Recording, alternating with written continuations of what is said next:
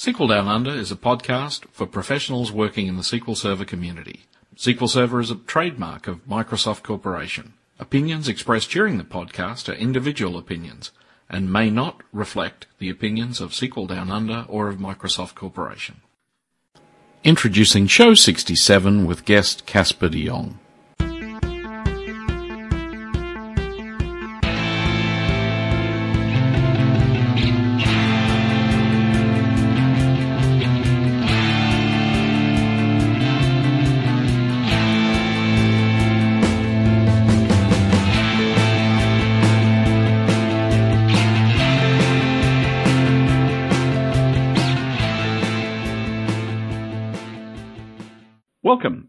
Welcome. Our guest today is Kasper de Jonge. Kasper's in the SQL Server product team, and welcome, Kasper.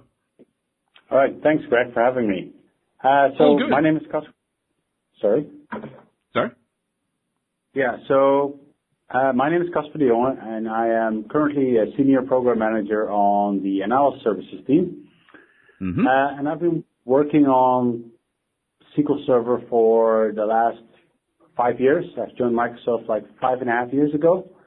Yep. Uh, I moved, I moved from the Netherlands to here to work on mostly Power Pivot back then. I was really uh, Mhm. smitten with that product. Uh, and, I, and I really wanted to work on it. And before that, I was actually a consultant, like probably most of you, working Yeah. on implementing analysis services and working on Power Pivot and, and doing all these cool things. Uh, so yeah, that was, that was really cool. And, uh, I got the opportunity to work here in 2010 after I met several of, uh, the program, the product team members, Mm. people like Rob who was still in the product team then. Uh, and I met them at TechEd and we started talking and back then I started blogging as well about Power Pivot and, and analysis Mhm. services and some of the people on the product team had seen that blog and read, read it and, um, and I was there like in June. And June and there you are. yeah, and there, and there I was. I was. I think it's like probably four months later. I was here in the U.S. Mm. Uh, moved with the family across the across the ocean and uh, started working at Microsoft, which is pretty amazing. Uh, Yeah. I still don't believe it today that I get to work here with all these smart people. And so, predominantly working in around the analysis services areas at the moment? I uh, so I've done a bunch of things. So when I started, uh, we were doing actually SQL Server 2012, the first release of tabular model. Yeah. Uh, so I worked on that. I worked on some of the, the tools and the UI and some of the features. Uh, after that, I've worked on Power Pivot for Office 15. So when we shipped Mhm. Office 15, uh, I worked on Power Pivot features for that. And then after that, we have worked on mostly a lot of the time we spent on Power BI. Uh, Mm. Power BI for Office 365, um, several other things that we've worked on that actually probably have never shipped. So I'll, I'll, I'll keep quiet on those. But uh, yeah, that's that happens we with any company. but uh, yeah, so then uh, Power BI. Uh, so I worked actually on a bunch of different things in Power BI as well. I started out in Power BI on the REST APIs. hmm Uh, so I worked on that for a while, and I've also worked on Power BI Desktop uh, before coming back to SQL Server Analysis Service that now ships in SQL Server 2016. And it's pretty cool because I'm now the kind of the PM responsible for shipping what what we deciding what things we're, we're going to do with analysis Mm. services. Yeah, look, it it looks like a, a pretty exciting time actually with with that part of the product there. It's a, it's another one where if I look at um, things that are coming in 2016, there there are so many things in around analysis services I'm looking forward to. I mean, I have to say, reporting services is the one that that you know has just been very quiet Yeah. and now has had an amazing shot in the arm uh, in this in this version. But listen, we still have two flavors of analysis services. So we we've still got the tabular model, and we have still have previously the multidimensional models. What we tend to do in consulting work is I tend to work with tabular models all the time unless I have to use a multidimensional model. And the, the number of times that I have to do that is getting smaller and smaller. And I'm just sort of wondering, like, what's your take on, you know, if someone was starting a new project today, what should they be doing? I think probably the biggest question you have to answer yourself is, okay, what are some of the capabilities that I have? Well, actually, probably the first the first question you probably should ask yourself is, what am I comfortable with? Because mm-hmm. uh, the interesting thing that that we see a lot these days is actually people who are building models that are not like you and I, who have not a mm-hmm. BI background, and yep. they're finance guys. And we actually mm-hmm. have some several big models, tabular models running inside of Microsoft that Satya uses every day that are built mm. by people formerly working in Excel the entire mm. day. Yep. And they don't they don't even know what multidimensional is really. They they don't really know mm. what the multidimensional models are and, and how it works. They know Excel, yep. they know tables and relationships, and they're pretty much more comfortable with that. So I would hmm. think probably the first question is what am I comfortable with and what do I know? Yep.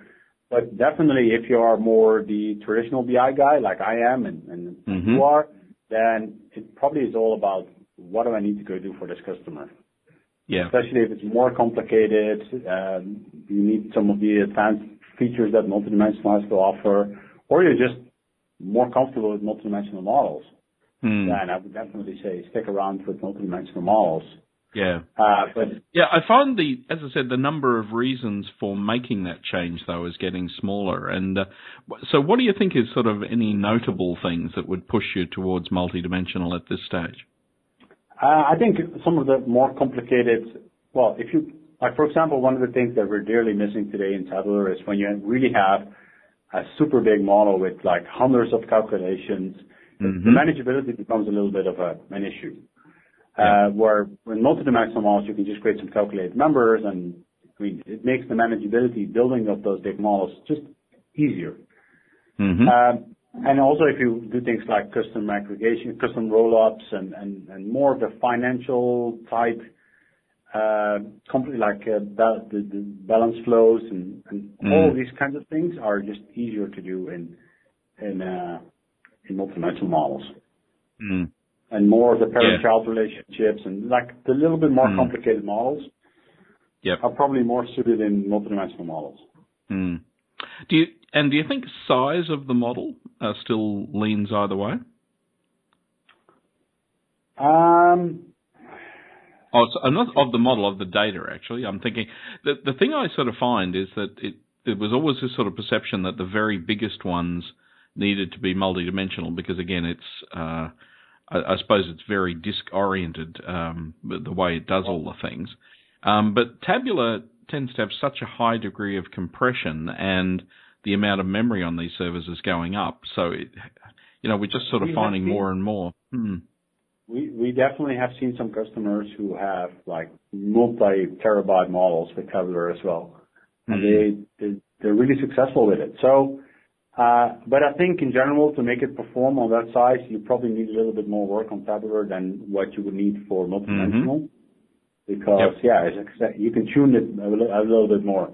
And those are actually some of the things that we'll be looking at going forward for mm. tabular as well, to make that easier and to make it easier to work with larger scale models. Mm. The the other thing that I notice very different between the two uh, is the time to deliver a solution. And yeah. I'm, I'm finding that the tabular projects seem to get completed much faster. Yeah, that's kind of like the whole reason of it of it existing. The mm. way we, we usually see it is like the and especially I know we're when we just started with Tabular in 2012, one of the biggest things that we were saying is it is much more agile. The way that we want you to develop, it's not like necessarily the traditional IT projects like what you mm. used to have. It's more agile. It's more you can have business users work on Excel files, and they make some changes, and they want to add that to the model. But it's pretty straightforward. You copy and paste, and you go. Mm. Uh, so it's much more agile, and it's more agile development that we want to achieve with the tabular models than the. It's it's. it's mm. uh, yeah, look, the large, the larger I see people building larger larger projects like a sort of more like a traditional waterfall type approach, and and generally I, I don't find those projects all that successful. In fact, I, I, was reading some things from a data warehousing conference yesterday where they were saying uh, something like 30% of those projects met or exceeded uh, the yeah. expectations. 50% of them didn't meet, uh, or they met some of the expectations, but still had a long way to go, and 20% were sort of abject failures. And so the the the thing I find is that the track record in the industry of building a lot of these projects is not very strong. Um, and the thing I like with the the tabular one is it tends to encourage more of a an iterative development in your face with the users, and that, and that tends to lead to something that that you know is is yeah. much more successful. I think also that's what we definitely try to achieve because uh, that's why we haven't implemented some of the features that we that we want. Like for example, in multidimensional, uh, it's so easy to do hierarchical calculations. Yeah. It's harder to do that in tabular. And the reason why it is easier in multidimensional because you have to model up front, right? You need to have mm. attribute relationships defined. Like it needs to be perfect because otherwise your model just will not process. This means mm. that you need to do a lot of modeling up front before you can even go to a calculation. In yeah. tabular, it's much more freestyle and free form, but it also has mm. the benefit, the, the, the downside of now, the calculations after the fact are might be a little bit more hard in this area. Yeah, yeah, yeah. so yeah. We we definitely do not want to go into. Um, we wanna be able to get the same expressivity, uh, the same uh, way for you to express what you want to do mm-hmm. with the model itself. But Yep. We don't want to make it as complicated to build it. Yeah. So Some of the things that we definitely I was going to say one of the things that we find seems to work really well. It was interesting you mentioned the the link to Excel, but one of the things I find works really really well nowadays is I often start with Excel, um, sit down with the users, and the, the nice thing with Excel is it's really quick to mock up data. Um, yeah. So you can sort of build data that looks a bit realistic fairly quickly. And then at least if I'm then showing them things and then they can see what the outcome would look like, uh, it, it, it's yeah. far quicker to get closer to what exactly it is that somebody wants. Yeah. And uh, that's another thing that we don't have right now is like that same experience with Power BI. Right? Mm. Because we only support Excel files, we do not support Power BI desktop files yet. Yeah. That's also something that we're going to work on after SQL 16 ships. Mm. So that's going to be the first things that we're going to have show up. Yeah, no, uh, as I said, I find that that's really, really useful. And the, the thing that's kind of nice with that is that uh, you, you can start to immediately show people things and get feedback immediately and just keep varying it. And then, of course, you've got the ability to perhaps even start with that model as a starting point once you then start uh, working yeah, on the exactly. tabular project. Yeah. Hmm. And, so, and we also yeah, I find that like, that's a big benefit. And That also, I find like, uh, and especially it's probably more interesting for the consultants out there who want to sell this, but mm. usually this is a great selling story as well. Like, you can get both IT and the business team happy with this approach, that you can talk about it as being an agile approach. I do a lot of, uh, we have like some of the really big customers of the world, that come into Microsoft, and then they have sessions with us. Mm. And This is the story that we tell, and we usually see a lot of the IT uh, guys and, and, and business be able to look each other in the eye and say, yeah, that makes a lot of sense that we can work together on this. Mm. Uh, much more than the traditional agile, uh, the traditional the waterfall method. Mm. Yeah, no, so, that, yeah, that's actually it's been a great story uh, in, in terms of, and, and the um, I suppose the thing is that uh, the thing that's always a problem with any big model is that uh, when it's built from scratch is that people they simply can't describe what they want. And and that's I suppose the the whole argument about the agile sort of yes. approach. The yeah. the because uh, even if you built exactly what they asked for, it won't be what they want because um, you know like they will they will say the word sales but they will actually mean profit or yeah. but but but the wrong word came out of their mouths you know and and so the thing is no matter what you did to build that until they sit down and look at it and go oh no no no I meant the profit um, you, you have to have that sort of interactive development to to have any chance of giving them what they want. Yeah exactly yeah. So I was saying, uh, so today we have this uh, story working pretty well in like uh, when you have Power BI for SharePoint. Mm-hmm. So you go into that area where you have your Power BI workbook files and you upload to SharePoint, and then people can look at the statistics and what's being used as well in the Power BI management dashboard. Mm. Uh, and then you can actually pick out, like IT can go in and say, okay, yeah, these guys are working on this model, but it doesn't look like it's an ad hoc question anymore. It's more like mm. building. Everyone in the organization is now using this workbook. That's probably something we should take a, take a look at. Mm. Uh, we used to have that story fully working in SharePoint, and we still do. But now Power BI is also starting with this approach. I don't know if you've seen yeah. it released. Uh, like this week, uh, there's also now the starting of a management dashboard in Power BI. So you can mm. kind of get start seeing that this same approaches will be able to be done there as well. So you give Power BI to your organization, they can do ad hoc analysis, they can do whatever they want, self-service business intelligence.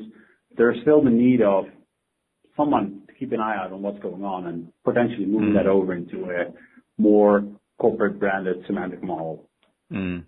Yeah, I think, look, I, I never knock the idea of people, uh, some people get concerned that when people start building things ad up, you know, ad hoc, that you you can end up with a mess and so on. But the the thing I look at, it's the same criticism I used to see where people would knock, say, access, for example, as opposed to, you know, don't start with that. I mean, you know, just go and build things in SQL Server. But the thing I look at is there's so many projects in SQL Server that would have never existed if someone hadn't mocked it up in Access or something in the first place.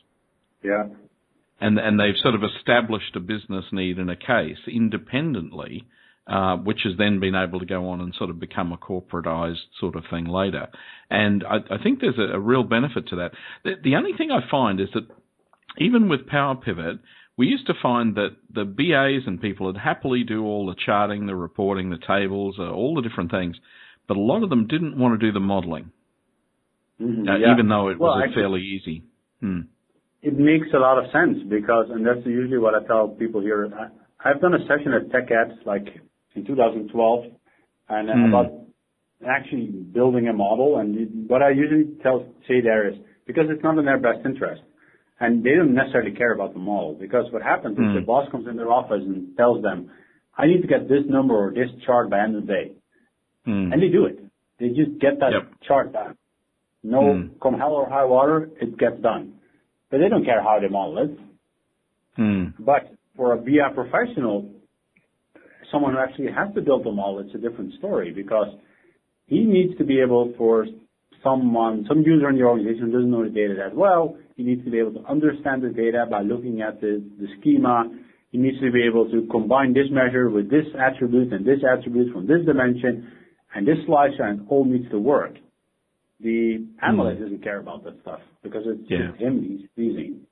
Mm. So it's definitely uh, that's usually the, where we say that this is the big difference between uh, self-service business intelligence and Power Pivot and building and mm. services models. Yeah, yeah. And so listen, in so SQL 2016, uh, SQL Server 2016 looks like many, many things there. The first thing I saw announced um, when we were looking at analysis services was parallel processing for uh, partitions inside tabular models, which yep. uh, again should make a substantial difference to the processing time. Yes, and, and yeah, definitely. I mean, this is something that was lacking for a long time. So. Mm yeah, definitely. I mean, it it could potentially hammer your SQL Server database that you have on on yes, the covers. But uh, in general, yeah, it definitely increases processing time for mm. mostly larger models when you have a lot of partitions. Yeah. Yeah, yeah, yeah. And and different I/O channels and things as well in many cases. Yes. The um, uh, one thing that seems significantly different in 2016 is the breadth of functions that have been added to DAX. Uh, yeah. I think uh, the, they seem to have done amazing work on that. Well, the interesting thing here is uh, the way that it kind of works now is we actually have multiple teams working on analysis services. Mm-hmm. Uh, because we have the Excel team, they're working mm-hmm. on enhancing Power Pivot, they're enhancing new things there. We have the Power BI desktop team who are enhancing yep. Power BI desktop, but by doing that, they're all enhancing and uh, we have Power BI service. They're making tweaks and changes to analysis service because we ourselves are the biggest hosting platform for analysis service in the world because Power BI, mm. every workload that is there is hosting analysis services. So they're making tweaks to how models are being loaded and queries are being processed and tons of things happening in that engine that actually hasn't been really shipped to customers in a long, long time. I think probably the biggest uh, change that we did, the last big change is probably that we did for Tabular that is shipped to customers in SQL Server 2012 SP1. Mm-hmm. In SQL Server 2014, we didn't ship much uh, new functionality inside of the engine.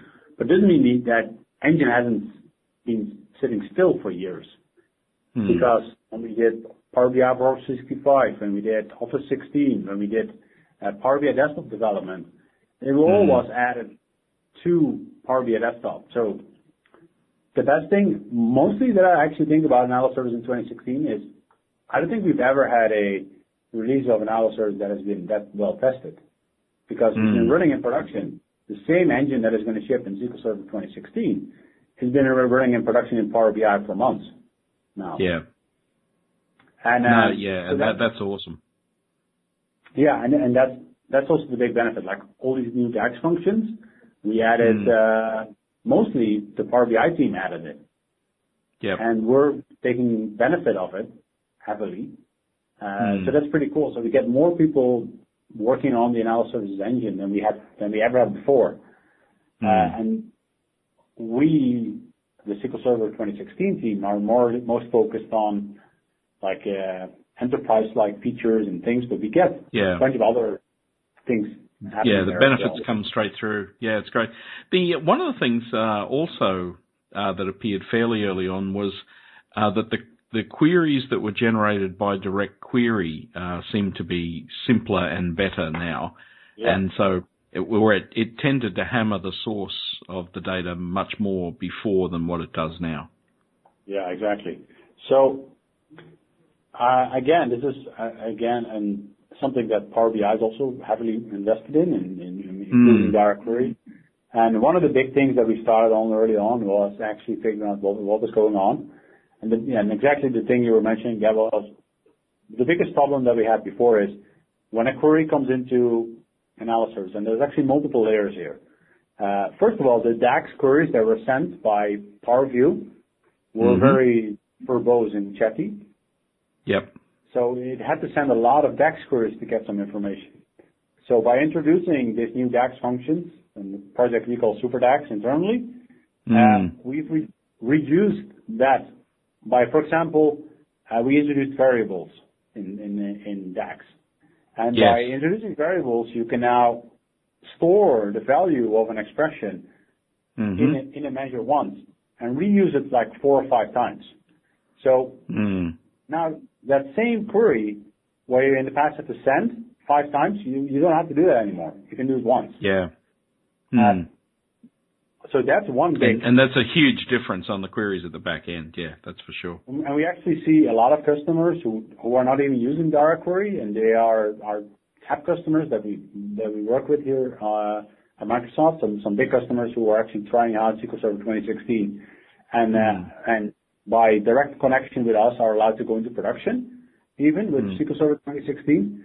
Uh, by just the sheer fact of updating their server to SQL Server 2016 without actually even doing anything. We see mm. huge performance improvements. Yeah. By just doing this. They don't even have to change the model. Actually, in terms of enterprise things and monitoring and so on, uh, uh, they seem to now have embraced extended events more now, too. Yeah. Yeah. So it's like, uh, I mean, this was something we were severely lacking. A lot of mm. the database was going into the X events world, and uh, a lot of the tools are moving into that direction. It's much more lightweight than the mm. standard file. Uh, we do now support that as well, yeah.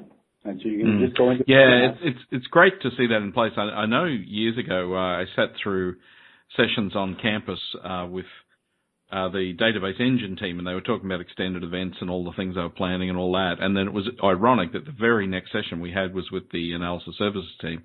So I remember putting my hand up and asking what their planning was around the same thing. And and at the time, I got very blank expressions. Yes. I uh, came came back. So I mean, it's really really excellent to see that that's come a long way and that's embedded well in now. Um, I also noticed uh, DBCC for Analysis Services, so consistency checking.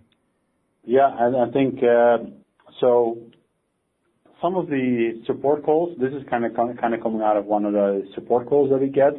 Like sometimes mm-hmm. it's really hard for even our support engineers to figure out what exactly is going on. So yeah. we worked with them and, and just implemented the same thing that SQL Server Engine has to be able mm. to actually check what is going on with your analysis and if there's something wrong. And we actually used DBCC internally as well. So analysis by when you do a backup or when you do a restore of the database or attach detach, we also run the same diagnostics ourselves.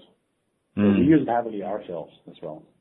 Yeah, it's actually really important. Yeah, I think people people it, there's this sort of perception that you don't need that unless the product has bugs and things, but but it's not like that. It, it's uh, unfortunately the bigger the models, in particular, you get these things onto larger servers, and certainly with SQL Server, it, it's it's very hard for the product because you might have multiple paths to the I/O. You can have you know all sorts yeah. of things that can go wrong, and e- even if the product was perfect, I mean the underlying systems and things could lead you into a thing where you write out one path and you read back via the next path and you get stale data. And I mean, there's there's all sorts of things under the covers that could screw you up. And so yeah. it, it's really important to be able to have something to go through and check the consistency of that. Yeah, you should see uh, all the stuff that we're doing under the covers for Power BI because I mean that's what we're doing. We're hosting, we're mm. putting files on on, on uh, file shares, and we're attaching, detaching them to all kinds of servers under the covers, mm. and uh, lots of interesting stuff going on there. Yeah, I can imagine. The in in terms of manageability too, what what's the uh, I suppose the, the the current state of play for AMO, um, uh, the analysis services management objects. I mean, we've got the new uh, style of sort of JSON-based scripting uh, yeah. for the objects. So, what what's your take on sort of like where's that all going? Uh, so we so one of the biggest things that we've also done in this release is to get rid of the multidimensional development and manageability tools for tabular models.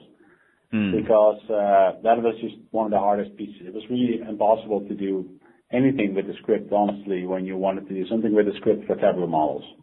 Mm. It, it, it was unreadable and it was not usable. Like if you want to do code merges or diffing or any of those things, it was impossible. So That's why we introduced the new uh, the new scripting language. Mm-hmm. We also, at the same time, introduced the new tabular object model, uh, which is the same as AMO, but now for the tabular metadata. Mm. So AMO is still the place to go when you have multidimensional models, mm-hmm. and the XMLA is still the place to go when you have uh, multidimensional models. But For the new mm-hmm. the new compatibility level that we introduced in SQL Server 2016, when you move to that, then we'll have you you're going to have to go use the new object model and you're going to have to use the new scripting language. Mm. Uh, which is yeah yeah much more easier to use in, in comparison to the uh, XML DDL that we had before. Mm. But I think the, big, the, is, the most important is there any tooling around that as yet in terms of you know I'm, I'm just immediately imagining I'd love to be able to open up uh, two copies of the JSON and and you know start more, well, I suppose you can use file comparison or JSON comparison tools, but I'm thinking of something that sort of more intelligently works out, yeah, differencing between models and things like that. Uh, I actually know that some of our, uh, uh, like, uh, some of the MVPs out there and mm-hmm. have actually already worked like the, uh, what was it, uh, the, uh, the BIML comparer. Mm. Like, uh, it's written by, uh, Christian, Christian Wade. Yep. Mm-hmm. Uh, that actually already updates it and it actually works with the new uh, mm-hmm. JSON scripting. So there are already some people out there starting to work on this, and uh, mm. it's actually embraced pretty heavily with some of the community uh, tools already. Mm. So I, I think we'll definitely get get there. But even the out of the box uh, file comparer from Visual Studio actually works pretty good. Yeah, yeah, it's it's quite a good tool. I was just thinking the uh, it, will do a great job on the files, but it's more a case of having a higher level concept of what's different rather than uh, necessarily yeah. just you know row, row, by row the contents of the file. Yeah. No, that that's awesome. And the um, yeah. and of course the tooling them uh, tools themselves have now migrated to a Visual Studio 2015 shell. Yep. Yeah, I think. Uh, uh and also a standalone sort of release with uh, so we, we lose the SSDT and the SSDT BI and so on. It all just becomes SQL Server data tools in a single yeah. releasable object uh, package. Yeah, and I think that's also pretty good because yeah, in the past it was just a nightmare we had two different versions. No one really understood where to go, and we're still working through fixing that because people are still a little bit confused about where to go because we keep on changing it. Right? First was JIT, then it was SDT-BI, and now we're back to SDT. Like, it changed a lot. Yeah. Now, I think the one the one where it became the most confusing is when they had SQL Server Data Tools, and inside it there was a thing that said SQL Server Data Tools as another thing. We went, hang on. Yeah. it was uh, recursive program, yes. Yeah. what it sounded like it anyway. The um Yeah. no, that, that think- that's awesome. But I think, I think probably for the tools, the biggest thing that's going to happen is not whatever has already happened, because yes, Visual Studio 2015, uh, that's great. Uh, hmm and you know, obvi- but I think the biggest thing is we're also just like SSDT for the SQL guys, we're also planning to keep on updating every month. Yes. So And we're so, gonna and it's not packaged with the product itself, but the product itself will have presumably links to say, here's where you can go and get the tools. Yeah. But but Yeah. it's not actually in the media or in the Well, uh, the download with the product itself.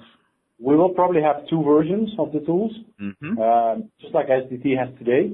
Uh, SSDT has an RTM bit that Mhm. are more stable, and some because some customers do not want to install preview build, builds for development work. So we'll Yep. have a build that kind of is the typical RTM cycle, SP cycle, no new features. Mhm. We'll have a version of that, and we'll have a preview version where we update things like, I can imagine us adding a better DAX experience Yes. soon. Or, Mm. for example, one of the annoying things you have to do today is actually install a tabular instance somewhere Mm. uh, before you can actually start development. Well, maybe we'll do the same thing as Yeah. Power BI Desktop, that you just Yeah. start, and we'll take care of it for you under the covers. Mm. Like, really start to improve the experience that we have in there. And Yeah. you don't have to wait for a new SQL release. We will, the first month after SQL Server 2016 ships, we'll we'll have some new updates. Yeah.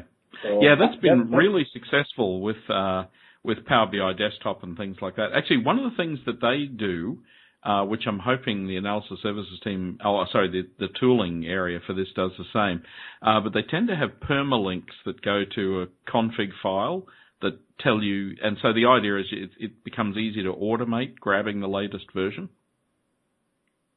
I think so. The idea right now, what we have is leverage the Visual Studio update mechanism. Mm-hmm. So just like Visual Studio gets updates and just like SSDT gets updates, that's what we'll Yep. follow suit. So we'll do Actually, exactly it, what they it'd have. be really impressive as well. Uh, is there a move towards having the updates uh, be, be more incremental rather than the entire thing coming down each time? Because one one of the issues before is that every time you wanted another little bit of uh, a later version or a patch or something, it was another gigabyte download, and Yeah. and so yeah, Yeah, I'm kind of hoping there might be some move to smaller update packages somehow.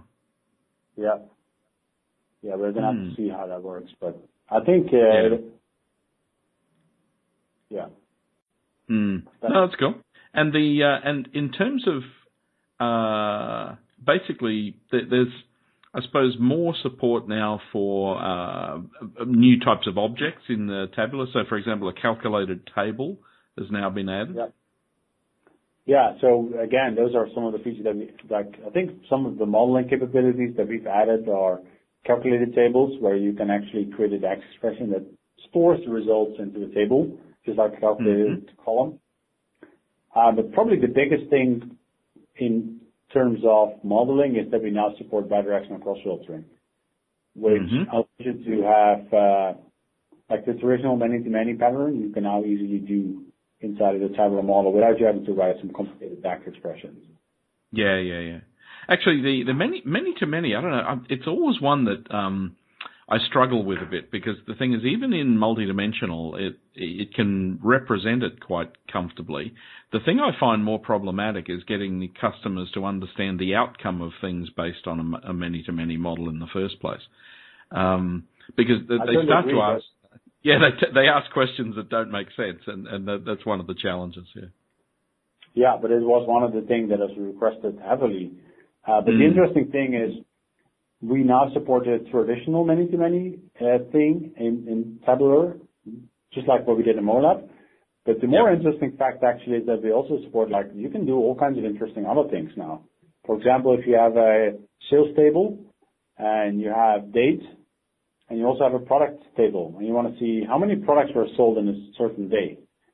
Mm-hmm. You couldn't really do that without writing DAX. Now you just turn on bidirectional cross filtering and, and it automatically start working. So there's more scenarios besides the many-to-many that are easily possible with this than mm-hmm. were ever before. So it's, I think it's just like variables, both the bidirectional cross filtering and the variables are things that have yet to be discovered what cool stuff we can actually go do with it.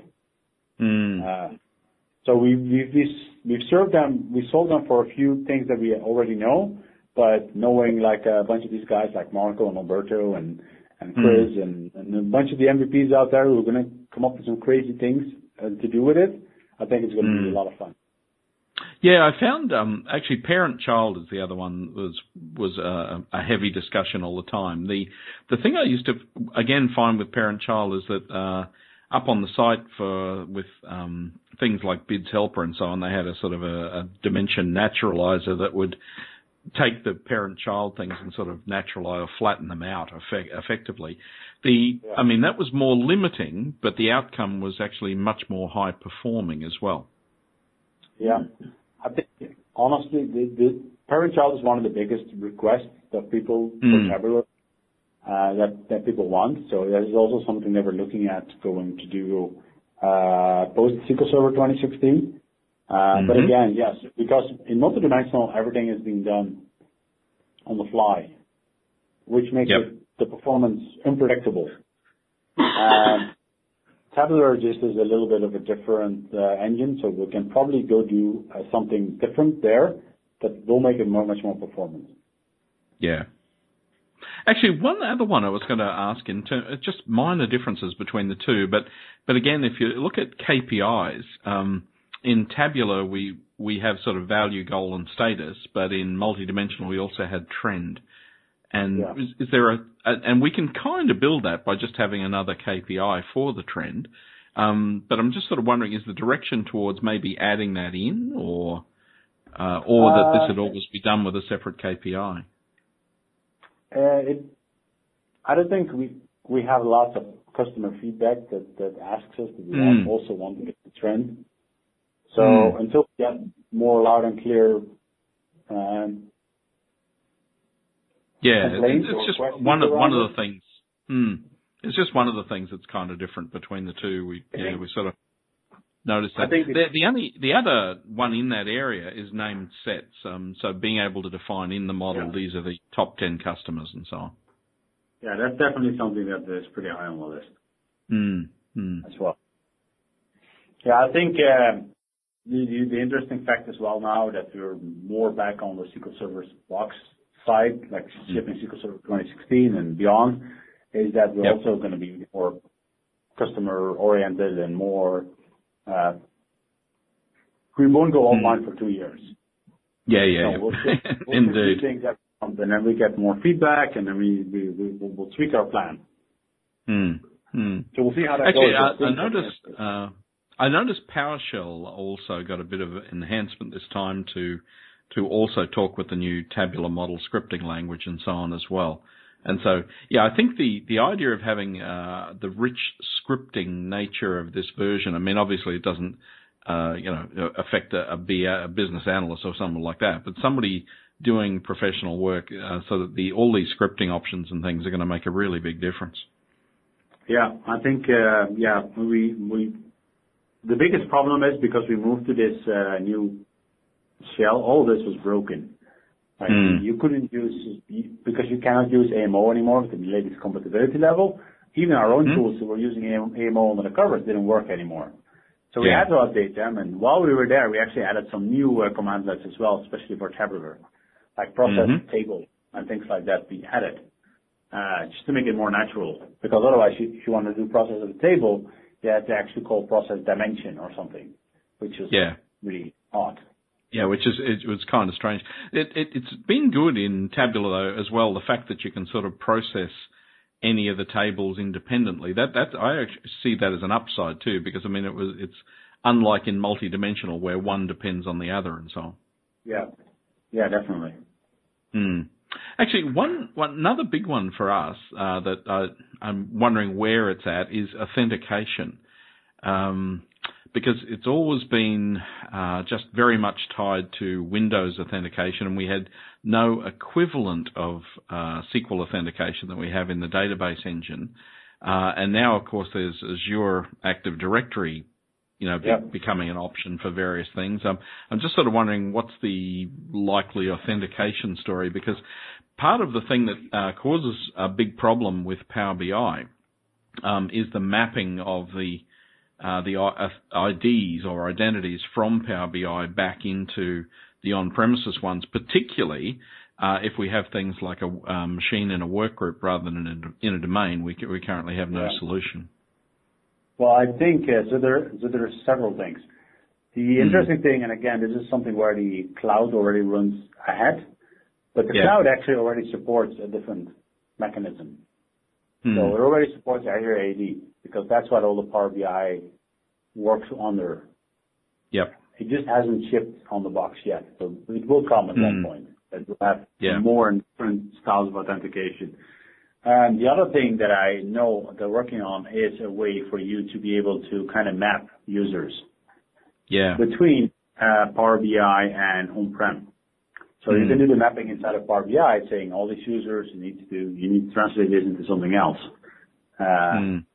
That's something that is also coming. That's, that's going to be part of the hmm. enterprise mm. gateway. Yeah, yeah, yeah. Yeah, I think I think one of the things that has held it back a bit is is the uh, just there's so many things with uh, the SQL Server database engine where the fallback position, you know, from other products or other technologies or whatever, has always been the well, just make a SQL Server login instead. You know, and just yeah, there hasn't been that sort of equivalent in uh, analysis services where you can go, you know, here's another way of coming in where it could authenticate the user or, or something else. Yeah. Um, yeah, I, that, that is mm. another one pretty big on our list to, to go do. Yeah. Yeah, I think so. Yeah, the actually one of the things that we've found uh, it's, it's, actually been one of the hardest things for us with Power BI is the whole identity management thing. Um, and so what what used to happen is that we go into sites and we could deal with the BI people and we could complete a project all by ourselves. Um, but now with the dependency on uh, the hybrid AD, and, and, you know, and when there wasn't a mapping, it also meant you had to have a hybrid AD in place to to really get by. And the problem is that then ties in the sort of the IT network folk and so on, who, particularly if they have to make changes and things, aren't, uh, you know, in many sites aren't aren't the most helpful uh, in doing that. Uh, and the other big one is that we've had sites where it ties in additional dependencies that have no relevance to us at all. So, so for example, I was doing work at a local government place, and as soon as we tried to use Power BI and have it connect to an on, they have an on-premises uh, analysis services tabular. Uh, but to be able to get hybrid AD working, the problem is they had started to do an Office 365 project, and it and it was on hold because uh, they had some add-on called Objective or something that was the it was an add-on for Outlook, uh, which wouldn't work properly in the Office 365 uh, environment, and so they then put that hybrid AD project on hold, and then you know so it just sort of went on down the track, and so we suddenly ended up instead of being able to do projects ourselves, we suddenly had a dependency on some Outlook add-in that we'd never heard of, you know, suddenly yeah. became part of our project. Yeah, it's a it's a blessing and a curse at the mm. same hmm. time. yeah, but mind you, I think uh, Azure Active Directory is an awesome thing itself. Right? So, yeah, I, mean, I think yeah, it's. Uh. Mm. I think this custom mapping will definitely help in a case like that. You can just mm. sign up Power BI. It doesn't necessarily have to be AD sync. Uh, and then you'll be able to, because you can sign on with your, with your corporate credentials. Yeah, yeah, yeah. Or no, even with any, any, yeah, and as I said, I, I, think some of those things, yeah, had there been an alternate way to connect, um, and as I said, particularly important, I find as well, is to be able to support uh, work group people in some way uh, because I'll see people who'll spin up a, um, a, license on I don't know Amazon just in a standalone machine or something. It's not in a domain, and again, just having some way of being able to connect to that to do row level security and things. Um, yeah. Oh, actually, that's some changes in that too. That that's actually got better support now too, doesn't it? Um, we we haven't changed that much inside of Analysis. The only the biggest thing that we mm-hmm. did is actually enable it for direct query, which you didn't mm-hmm. do before. But I think the big change now is it's also available inside of Power BI. Right? Yeah, it's got its own version of row level security as well, doesn't it? So it can it, honor it honors the one that happens if you connect to Tabular, but it's also got this sort of standalone version. Yeah, but it's mostly it's only covers using the same features. Hmm. Yeah, it's doing the same thing. Hmm. No, good, good, good, good. So yeah, yeah, I think the and anything else you see uh, notable that we've sort of missed in around there, or that that's the vast majority of things. Uh, I think probably the one big thing that we haven't done talked about yet mostly is like we now support MDX for direct query. Ah, yes. So direct query before was nice, uh, but it wasn't performant, and you couldn't use Excel. So mm. probably two of the biggest blockers out there. So we, it's now more performant, and plus the biggest thing is you can use Excel to connect to it. Yeah. Is it still um, got to be from memory uh, the whole table? You can't do it on a partition basis still. No, it's still going to be it's all or nothing. Yeah, it's all or nothing for the table. Yep. Yeah. It was just it's one of the things I often used to see with uh, HOLAP, roll app, MOLAP. That was that people had run MOLAP for everything except you know a tiny I don't know today's partition or something. They'd run roll yeah. app. And again, that's definitely something that we want to go address as well. But I think mm. it's going to be interesting to see where where this is going because uh, mm. we see much more data sources who are becoming faster and faster, and yeah. more and more data that doesn't fit in memory, or so they want to do like a combination. Like I I only want to have this piece in memory because in general, the, especially the VertiPaq engine is going to be faster than most of the mm. other things out there. Even when you have a huge uh, Netezza or whatever it is. Uh, Analysis VertiPaq engine is just built for analysis. Hmm. Uh, and so it's going to be much faster than anything else. But the downside is, yeah, today you have to load everything in memory. Yeah. Um, so if people want to say, okay, I still want to look at this uh, 200 terabyte uh, data, uh, I may I might want to load in the current year in memory, and then the rest, the history, will they have to just wait a little bit longer it's still fast enough because like they use column store index or they use SQL DW or or things like that. Hmm. So I think it's going to be interesting to see in the next couple of years where this is going and how much people are going to have fast, really faster data sources, like mm. data warehouse, column store enabled, and and that's where direct query will become more interesting then. Hmm. Do, do you see? Uh, um, I think one of the things I find is that the thinking in the design of a lot of these things nowadays is towards very large amounts of memory going forward. Uh, yet a lot of the guys who are provisioning virtual machines and things are still very much in the, I don't know, thinking about file service and things. And for them, you know, 32 gig of memory is still a lot of memory. Um, but but trying to get them to think in terms of you know very large amounts of memory. I I think memory is it's going to be more used used more and more. You can you see it even today in the mm-hmm. VMs that are getting uh, created in Azure, like 60 yeah. gigs, and those kinds of mm. numbers are pretty, pretty normal. Yes. So yeah, yeah definitely no, no, indeed. Yeah, because uh, I know in the hardware sizing uh, guide for Tabular, you know, they really are talking substantial amounts of memory. Yeah, as I said, we have some customers who have multiple terabyte models. Mm-hmm. Uh, they have of course, they have everything in memory, so they have some pretty interesting machines. Yeah, indeed. Actually, one other area I did mean to ask you about is uh, localization and translations and things. That was something that was uh, uh, again yes. missing uh, between the two. Yeah, think, so, so I'm originally from Europe, where we mm-hmm. it's actually interesting to see because in the U.S. this never comes up.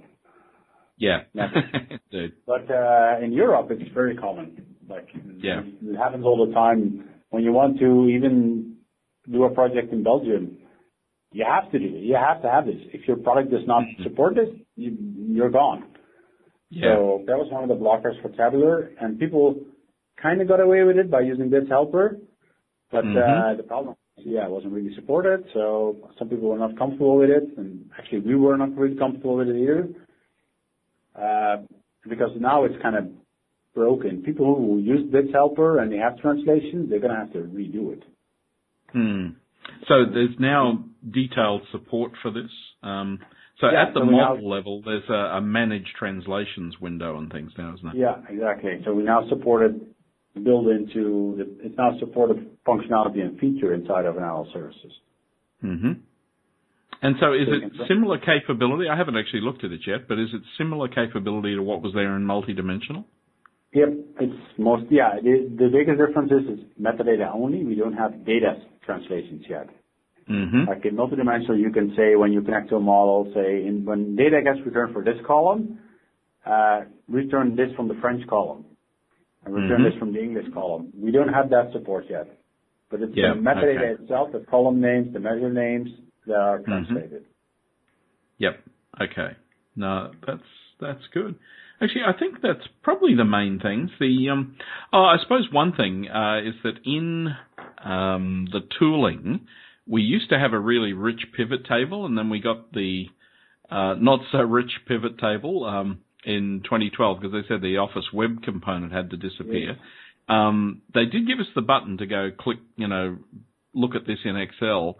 Uh, and but and we got the same thing in Management Studio. But I'm just sort of wondering, is there a chance that we'll get like a a, a better pivot table in there at some point, or is that what, quite tricky to do? Yes. Yeah. It, first of all, it's really expensive to build. Okay. So, but what I'm banking on is that Power BI will add an amazing custom visual uh, that is similar. That should be able to, to borrow. that I should be able to borrow and put in the tools. Yeah, exactly. That's that's what I'm yeah. hoping on. Yeah. No, that, that that sounds like a good plan. And so, so pretty much bring us up to time. But um, so Kasper, where what have you got coming up? Would anybody or events or anything? Somebody see you anywhere or?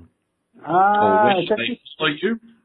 I think we're first like finalizing SQL Server 2016, and then uh, like the big events are going to come up is like Ignite and uh, Tech and uh, SQL Pass after that. Yeah. But other than, and uh, of course, yeah, the SQL launch events happening all over the place. Mm-hmm. Yeah, so lots That's good. And for following you particularly, blogging or those sort of areas? Yeah, I I'm mostly currently blogging on the Al Services blog, and the other some of the other things I'm working on right now is uh, I like a white paper on uh, bidirectional cross filtering. Mm-hmm. It's going to be interesting, like all the gory details of how it works and why you want to use it and what's going on. I look and forward to that. Work. That's good. I'm working on that, and uh, yeah, that's Mostly we're really we're really heads down with finishing and tidying up and releasing mm. SQL Server 2016. That's what all the energy has been spent on. Yeah. Look, we're totally looking forward to it, and uh, thanks so very much for your time today. Yeah, thank you. It was great. Great talking to you. Awesome. Good. Thank you so much. again.